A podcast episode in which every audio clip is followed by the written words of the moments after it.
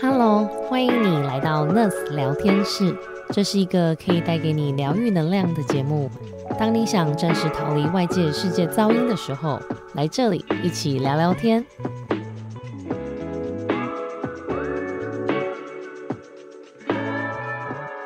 嗨，我是 Angela，欢迎来到 Nurse 聊天室。今天我们的来宾是有些人可能很熟悉他的疗愈的声音。那就是我们过去曾经一起举办过两集，大家反应都非常好的，跟非常受欢迎的二十一天丰盛冥想挑战的 Rene 老师。嗨，大家好。那今天其实比较特别，我们现在的地方是在 Rene 老师有一个未来。铸造空间，那现在怎么气氛还蛮好玩的？是我们把灯都关掉了，有一个很可爱的一个小的蜡烛灯在我们旁边，所以感觉就是随时好像可以被催眠跟睡觉的感觉。对，很 chill。对啊。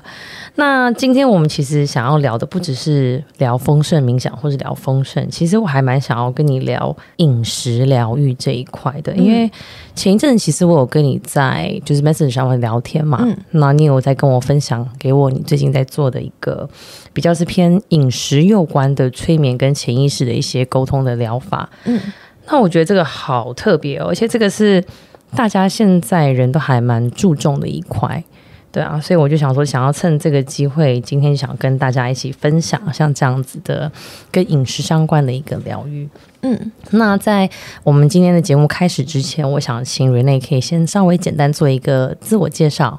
嗨，大家好，我是 Rene。刚刚就像 Angela 说的，有些人可能听过我的 Podcast，我做了二十一天中文版的丰盛冥想。那这二十一天的丰盛冥想呢，就是希望可以让没有冥想过的人、没有静心过的人，这些新手都可以尝试每天给自己十五分钟左右的时间。来听一段导引冥想，所以这个导引冥想呢，它并不是像打坐一样，并不是要求就是听的人一定要四大皆空，然后要脑子里面完全的放空。我觉得对于现代人来讲是一件非常困难的事情。它是用导引的方式，所以你就好像是在听一本有声书或者是听广播一样，但是你会跟着那个声音，渐渐渐渐的让你的心静下来。每天如果养成这个习惯，让你的心静下来的话，其实的脑子它就会有比较多的余裕去处理人生当中最重要的事情。所以你只要养成习惯，有持续的在进行，你的脑子就不会很忙的去处理各式各样琐碎的事情，而是可以把能量都集中在对你人生当中最重要的事情，然后去释放创造力，所以你的人生才会越来越丰盛。了解，那我们今天想要分享主要是两个主题，嗯，一个是饮食，另外一个是丰盛。嗯，对于大家来讲，其实有些人也不一定那么熟悉丰盛，或是所谓的什么叫做丰盛饮食或好的饮食。嗯，那所以说想要知道说到底什么是真正的一个丰盛，或是对你来说，或者什么样是好的丰盛的饮食的方式是什么？哦，呃，我先讲一下，就是我怎么开始做丰盛饮食的个案。因为丰盛冥想的关系嘛，那所以我成为催眠师之后，其实最多人来找我做的一件事情就是建财库。我相信台湾人呢，可能都对于财库这件事情蛮了解的。就是我们有时候会去财神庙拜拜，然后希望财神帮我们补财库。它是每个人都有一个自己的小金库。那当你这个金库呢里面的资源非常旺盛的时候，你就可以去做很多的事情。嗯嗯，所以我刚开始做催眠的时候，很多人来找我建财库，就是。建完之后，他们就会觉得说：“哎，最近真的比较多人找我讨论工作的机会，或者是建完财库之后呢，老板就开始给他那一些加薪的机会啊，或者是给他更多的专案啊，或者是说有人建完财库之后，哎，客户就主动打电话来了，然后要下订单之类的。渐渐的，我就发觉说，在有一些个案，他们会跟我聊到潜意识，我就发现饥饿感跟匮乏感的感觉其实非常像的。”它都是一种空虚，就是有的人他做很多财务决定的时候，他并不是想着我要过什么样子理想的生活，而是他很担心自己穷，他很担心自己饿死，所以他的财务决定都是哦，我要选择比较省钱的方式，或是我要选择免费的东西来用，或者是我要选择呃比较稳扎稳打的方法，然后他错过了很多让他人生更丰盛的机会，这就是匮乏感造成他的 bias。造成他的这个偏见，所以我后来就发现呢，有这样子感觉的人，他们在吃东西的时候，也会有一种，他他们对食物的渴求跟对金钱的渴求，让我感觉非常非常的接近。很多人对金钱的想法就是，只要我有更多钱，我就可以过更好的生活。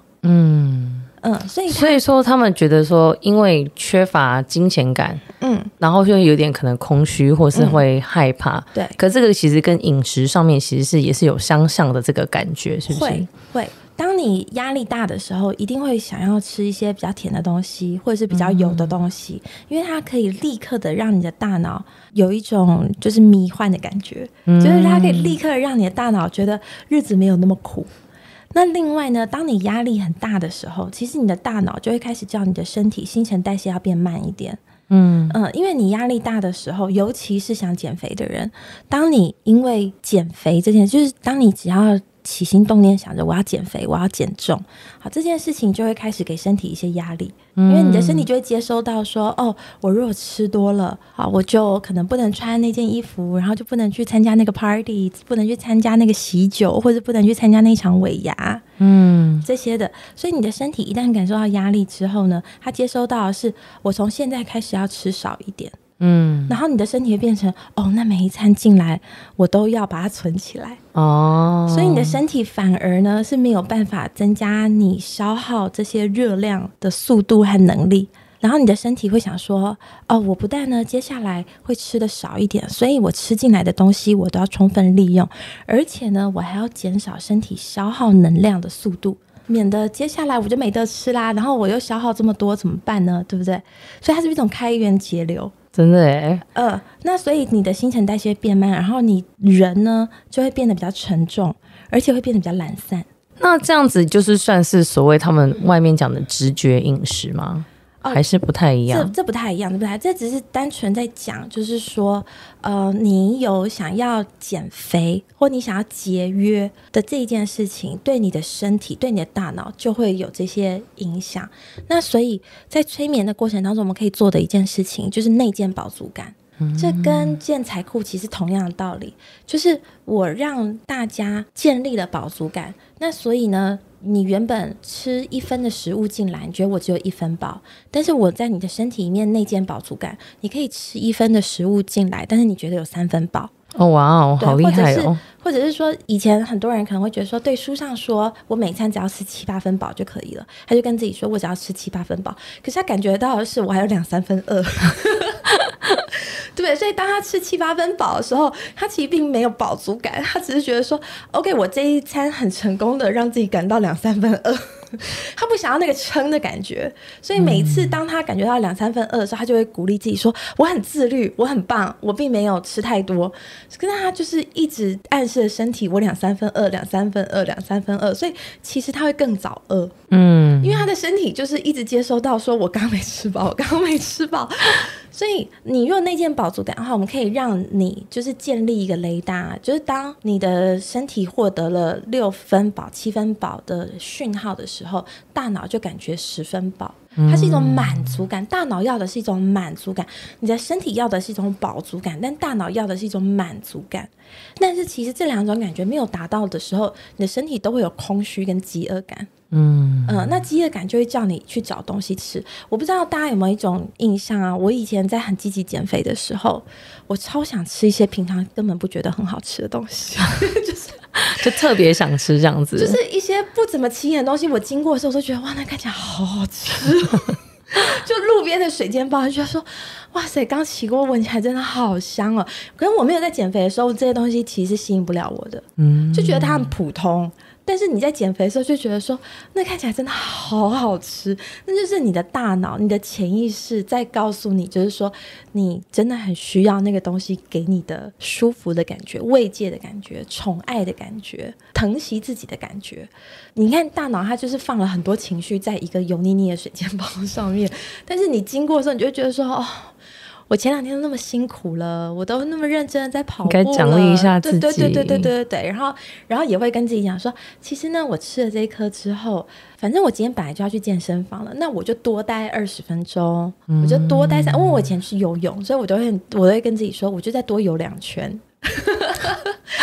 所以到最后你就会觉得说，我的意志力怎么那么薄弱。了解。嗯，他反而会回过头来侵蚀你的自我价值，因为你就是每一次这样子 try and error，try and error，到最后你就会觉得说啊，我好像不是一个很 persistent，我好像不是一个很有毅力的人，我好像不是一个能够坚持下去的人，或者说我的意志力好薄弱。那有的人他就会再更进一步说，对，因为我的意志力很薄弱，所以呢，比如说我家绝对不能囤放零食，然后呢，我也不能跟朋友去聚餐，嗯呃，或者是如果我跟朋友去聚餐的话，他们可以什么都点，但是我只能点沙拉，或者是我只能点很少的东西。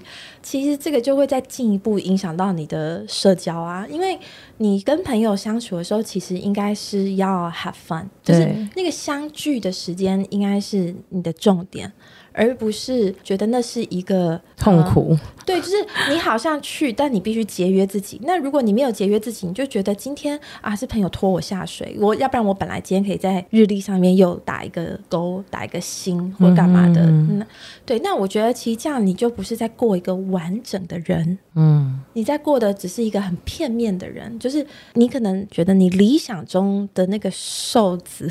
要过这样子的生活，你想要朝那迈进，所以你必须舍弃你现在有的一些想法和欲念，那你就不是一个完整，你就不 holistic。嗯嗯嗯嗯，所以我觉得内建饱足感其实对我们来讲是非常非常重要。那所以我刚开始的个案服务呢，就从这边开始，就是很多人来找我内建饱足感。那因为我去年翻译了两本书，我去年翻译了直觉饮食，前年翻译了全人疗愈。嗯嗯，全人疗愈就是在讲 holistic healing。然后直觉饮食是 intuitive eating，他们在讲什么呢？我觉得直觉饮食其实对我的影响比较大。他很重视一件事情，就是你的身体本来就超万能。嗯哼，你想想看哦，我们每天看到这么多广告，要补充维他命，对不对？要补充锌，要补充铁，要补充镁，然后现在补充叶黄素。这些东西为什么这些化学厂要叫你补充这些东西？因为这本来都是我们人体里面就有的化学激素。嗯哼，是他们很努力叫科学家去研究说，我们人体就有这些化学激素，到底要怎么合成出来？嗯，然后怎么再补足更多？对对对对对对对。那所以其实他们是想方设法的要去模拟人体的奥妙，嗯，对不对？那人体的这些化学激素又哪来的呢？其实因为你人体内有非常多的雷达嘛。我们人本来就有饱足感，本来就有饥饿感，本来就有幸福感，本来就有空虚感，本来就有满足感，本来就会孤单。嗯哼。那当你有这些情绪上来的时候，比如说你饿的时候，身体就会呃释放饥饿素这些东西。所以我们应该要去重视我们人原本就有的这些体感。嗯，所以说你要怎么去找到这些体感？就是你会感觉 OK 啊，我现在饥饿，所以这是我饥饿感，所以我要记住这个感觉吗？一般没有练习过的人，要先做一件事情，嗯、就是大部分人其实我开了很多课，我真的发现很多人已经没有办法理解什么是饥饿感了。嗯哼，很多人是先有一种我想吃东西的感觉。对，然后他们说我好像是嘴馋，或者是就是我我有点不太确定是两分的嘴馋，八分的饿呢，还是应该是八分的嘴馋，一分的饿，然后另外一分就是可能还在想一想，犹豫不决之类的。对对对对对对对对。而有的时候是办公室在团购，嗯，所以你会有一种就是不想 miss out，我要 be part of it。对对对对，那那个就是一种人际关系，你不想要被 left out。你想要合群，对对对对对对，所以那个就跟饥饿感其实无关的啊。嗯，所以你看，我们有时候在喝下午茶的时候，那个感觉，或者是 Happy Hour，大家出去喝一杯啤酒，那个那个并不是因为我我好渴，我一定要，对，我现在一定要喝一杯啤酒，要不然我觉得口干舌燥。不是，那个就是因为你想要参与。所以呢，其实直觉饮食讲的就是说，我们想吃东西的时候，你可以先去感受一下，现在我的身体要的是什么。有的时候你会发现说，哦，其实是我工作有点累了，嗯嗯，那你会发觉，哎，其实我是需要出去走一走。那你要怎么去了解自己的状态呢？就是说你要可能呼吸吗？还是说，哦，我来扫描全身，看一下我的感受。我我很喜欢身体扫描，嗯嗯、我最喜欢的其实是身体扫描，但是我觉得这好像也是需要一点练习。嗯、呃其实那个 YouTube 上面有非常多身体扫描的的冥想的音档，大家有兴趣的话可以去听一听。它就是带着你从头顶这样一直扫描下来。有时候我也不会扫描全部，就是我可能扫描到中间就发觉说，我大概知道状况在哪里了。那体感呢，有一个很有趣的地方，就是你身体某个地方感受其实特别强烈的。所以你如果入门的人，你可以先从身体扫描开始。那身体扫描都有步骤，一定都是从头顶开始。那你如果习惯了，会像我这种个性比较急的人，你不想要从头这样按部就班。那你就可以去看，你就想象你现在是用那种远红外线的图在看你自己的全身，你看一下哪一边特别的不一样。好，我举个例子，embarrassed，当你觉得很糗，当当你觉得很丢脸的时候，你身体一定有个地方要开始发热，嗯，可能是脸突然红热，对，或者耳根热热的，嗯。对不对？那其实呢，通常是从胸口、颈子，但是到耳根这边你会觉得最热，因为它是末端嘛，微血管，嗯嗯。那但是大部分的时候，它是从胸口跟颈子开始，只是你这边不容易那么快察觉到。就是当你有这种感觉的时候，比如 embarrassed。你的身体一定会告诉你说：“哦，你现在觉得很糗。”对，那同样的，你生气的时候，一定某个地方很硬，大部分都说拳头硬。我以前呢，其实不会拳头硬了，我觉得是现在的人比较习惯就是发表怒气了，所以就会觉得拳头硬。其实大部分人都是从肩膀开始硬，嗯啊，或者是我更早以前，在我就是更年轻，然后在职场上更没有分量的时候，其实我是咬牙，我生气的时候，我其实咬牙，所以你就会觉得牙根硬硬的。所以身身体扫描有很多种，一种就是从上到下按部就班的，另外一种呢是你就去感受一下现在你的身体有哪边跟平常很不一样。嗯我现在讲起来很轻松，因为我已经长期在就是静心啊冥想。那如果是完全没有静心冥想的人，他可能也没有一个比较值，你知道吗？对对对，来跟平常不一样，我不知道我平常是怎怎样，但是你如果多做，你就会对自己的这个感受会越明显。嗯嗯，那所以你当你发现就是说，哦，我有一种想吃的感觉，但是呢，我可能是因为累。那你累的时候，其实吃并不能够帮助你不累。对，其实吃反而会让你更累，对有的时候呀，对对对对对，你如果很细微去观察你自己，吃完东西其实你是更累的。最简单的就是很多人都觉得说我的血液现在都在脑都在胃里，都不在脑子里，对不对？所以有时候如果你觉得累，其实你要做的事情呢是伸懒腰、深呼吸。但当然我已经是大妈了，所以我在办公桌上伸懒腰，我觉得是很 OK。可能就年轻妹妹有点不好意思在办公室里面嗯就是伸懒腰，那你就可以去别的地方，你就可能出去走一走，呼吸一下空气，走走，就是离开你的办公大楼，到人行道，或者是说到顶楼，到什么地方，或甚至到楼梯间。现在很少人在走楼梯，所以我觉得楼梯有时候是一个就是秘密空间，嗯，就到那边去。但如果你想要有很好的空气品质，那当然你可能就是出去走一走，或者是顶楼是最好的。你去深呼吸之后，然后看远，然后放松你的，呃，看远是要放松你的眼部肌肉，因为为什么呢？累的时候，其实你很容易脑压高，嗯，脑压不容易察觉，眼压比较容易察觉。对当你脑压高，其实你眼压就高。所以这是为什么很多人他这样长期在一个很疲倦的环境，大家都说：“哎、你看起来很凶。”或者是说你看起来很不好相处，或者说你眼神有杀气啊，其实那都是眼压过高。嗯，眼压过，但是大部分人不会说，哎、你看起来眼压太高，这有点难，对，哎、你看，你看起来，你要么就是呃，一种是比较积极上进的人，他就会看起来很凶，很没有杀气，很没有笑容，对不对？那再来就是比较 defeated 的人，就是比较容易有挫折感的人，那就是你眼睛会无神，会凹陷。嗯嗯，那这些因为眼睛很脆弱嘛，然后它就是一个圆圆像果冻一样的东西，所以其实压力在眼球附近的表现是很明显的。嗯哼，然后再来就是眼睛的肌肉，其实你不能用意识去调整，像我以前，我以前一臭脸，我会发现，然后我就逼自己就是要放松脸部肌肉。但是你可以放松的是，比如说你的笑肌啊，你的唇部肌肉。你这样放松眼部肌肉试试看，好难哦，操作。对，那眼部肌肉不是你可以用意识去控制的。所以我们观察一个人，其实可以从他的眼神去观察，因为他没有办法用意志去调整。他不能说我现在眼压很高，但是我要用眯眯眼，没有办法。对，所以。当你觉得累，其实你应该要做的是这一类的事情，嗯哼啊，或者是当你觉得不舒服、不愉快，被谁针对了，那其实你要做的事情是去接纳你自己。这时候你可能很需要的是找个地方好好的，比如找一个 call room，一个会议室啊，你可以只要把它关起来，然后自己一个人去沉淀一下。你刚刚可能被骂了，或者是你发现哦同事讲你的坏话，或者是说哦客人指责你，或者是干嘛？你现在要做的事情其实是去接纳你自己。嗯哼，嗯，就是说我还在学习，我可以进步，只要我找到资源，比如说我该去请教谁啦，好，或者是说我该用什么样子的工具啦。那我等一下还是可以来处理这件事情的，但我想要先给自己五分钟的时间，我不用去处理这件事情，我要先处理我的心情。嗯，所以这时候你也不应该吃。你知道美国的电影里面，就这时候大家就开始吃冰淇淋了。哦，对啊。喝 chips 哦，拿起 chips 来吃。对对对对对对，所以其实这些都是觉知。那你有了这些觉知之后，你的身体可以少吃很多不需要的东西。嗯哼。然后你也不会因为你在情绪上来之后吃这些东西，然后又责备自己说：“哦，我怎么又破戒了？”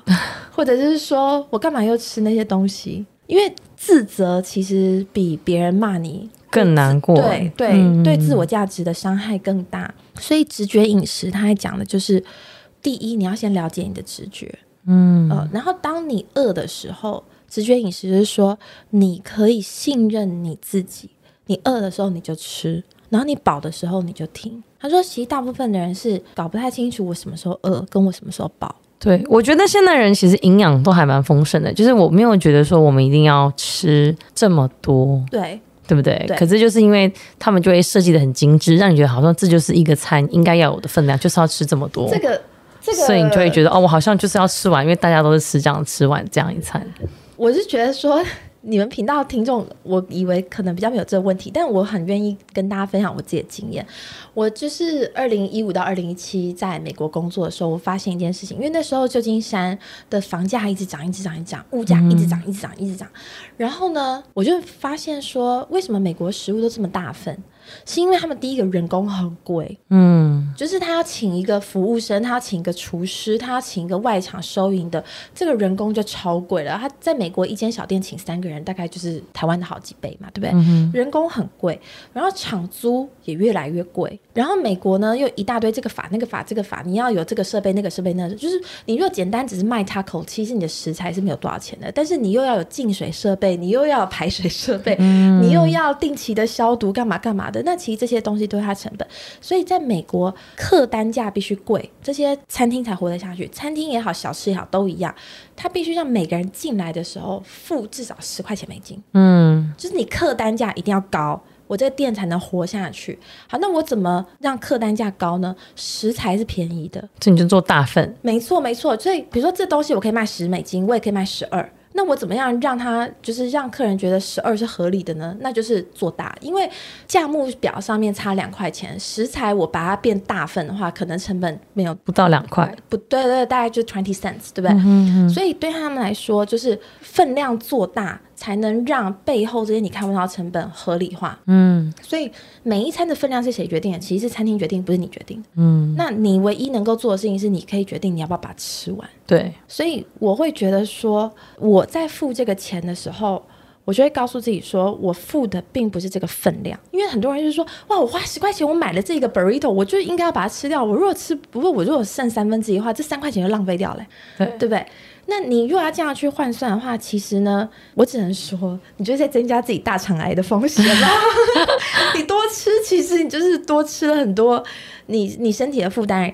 那所以我当时是怎么想的呢？就是我花十块钱，我去买的是卫生、健康跟营养。嗯啊，然后如果它是一个可以坐下来吃东西的地方，那我买的是一个空间。嗯哼，就是你要想清楚，你十块钱付出去到底是付了什么。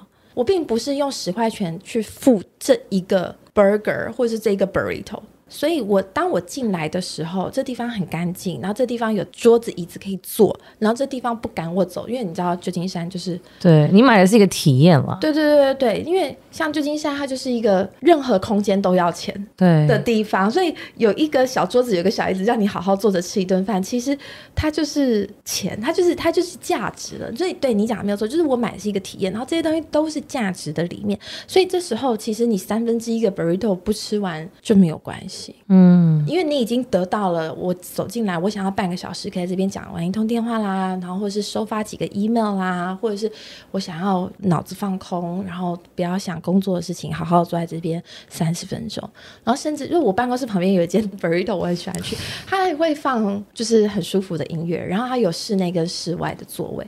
那像这种在美国，只要有室内跟室外座位的啊，他们的服务生都不会一直来招呼你，嗯，你就会觉得 压力比较小嘛。要不然美国传统的 diner，因为他们是收服务费的，你还好吗？Honey，all good？对对对对，Anything else? Dessert 就对，所以我自己就很喜欢这样子的感觉。所以我觉得，如果说当你在看待食物跟分量的时候，你会舍不得。好，那我觉得其实你要清理的是你跟金钱的关系，对，就是说你要清理的其实是每一分你付出去的钱带给你什么样子的体验。假设你今天真的很在乎钱，然后你觉得哦，这个钱是我辛苦赚来的，所以我要物超所值，那你就去想我的话嘛，你吃的超过你身体所需。多的其实都是负担，那你不是吃进去大肠癌的致癌因子而已吗？对，然后之后反而花更多的钱去医疗自己，照顾自己。对对对对对对对对对。但是如果你今天想的是钱，它就是帮我去换来我要的体验，不管是我想要去一间安静的地方，我要去一个热闹的地方，我要去一个干净的地方。好，或者是说我要去一个可以讲电话的地方，你就不会，你就会把每一餐都想成我想要在什么样的气氛来吃这一餐。嗯，那你这样子一想的话，因为这个空间的转变，你是不是也把餐变成了一个时间上哦？我想要怎么对待我自己？嗯，就不止这一餐，就说这三十分钟我想要怎么样对待我自己？我想一个人静一静呢，还是说我想要赶快把这件事情处理掉，然后我下午可以 move on 去做别的事？那我就找一个可以打电脑、可以可以讲电话的地方，对不对？还是说我想要观察社会潮流，那我就去一个一个 people watching 的一个地方。对对对对对对对对对。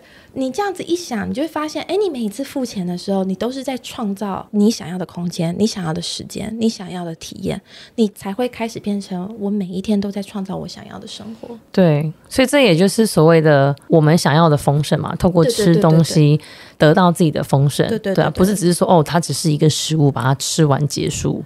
对，其实每天吃东西都是你把外在的能量吸到身体里面的一个过程。嗯嗯，所以。你看吃东西的选择是不是很重要？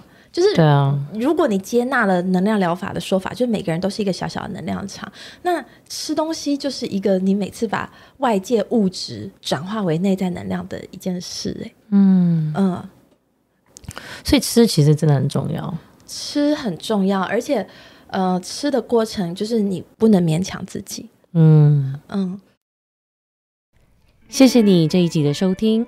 如果你喜欢我们的节目，记得按下订阅。如果你是使用 Apple Podcast 的朋友，喜欢这一集的内容，请给我们五颗星并留下评论。更多 Nurse 的资讯，请看资讯栏。让我们下次见，拜拜。